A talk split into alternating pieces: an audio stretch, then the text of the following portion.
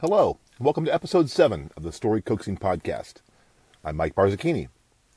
So today I just have one question for you, and maybe we'll answer that question tomorrow. At least we'll answer my version of the question tomorrow.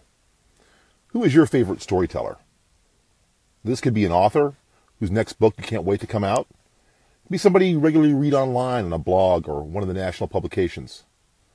Maybe it's your Uncle Fred, who always tells the best stories at family reunions and gatherings. I think it's real important to identify who the best and favorite storytellers are in our life because we learn from them, whether we know it or not.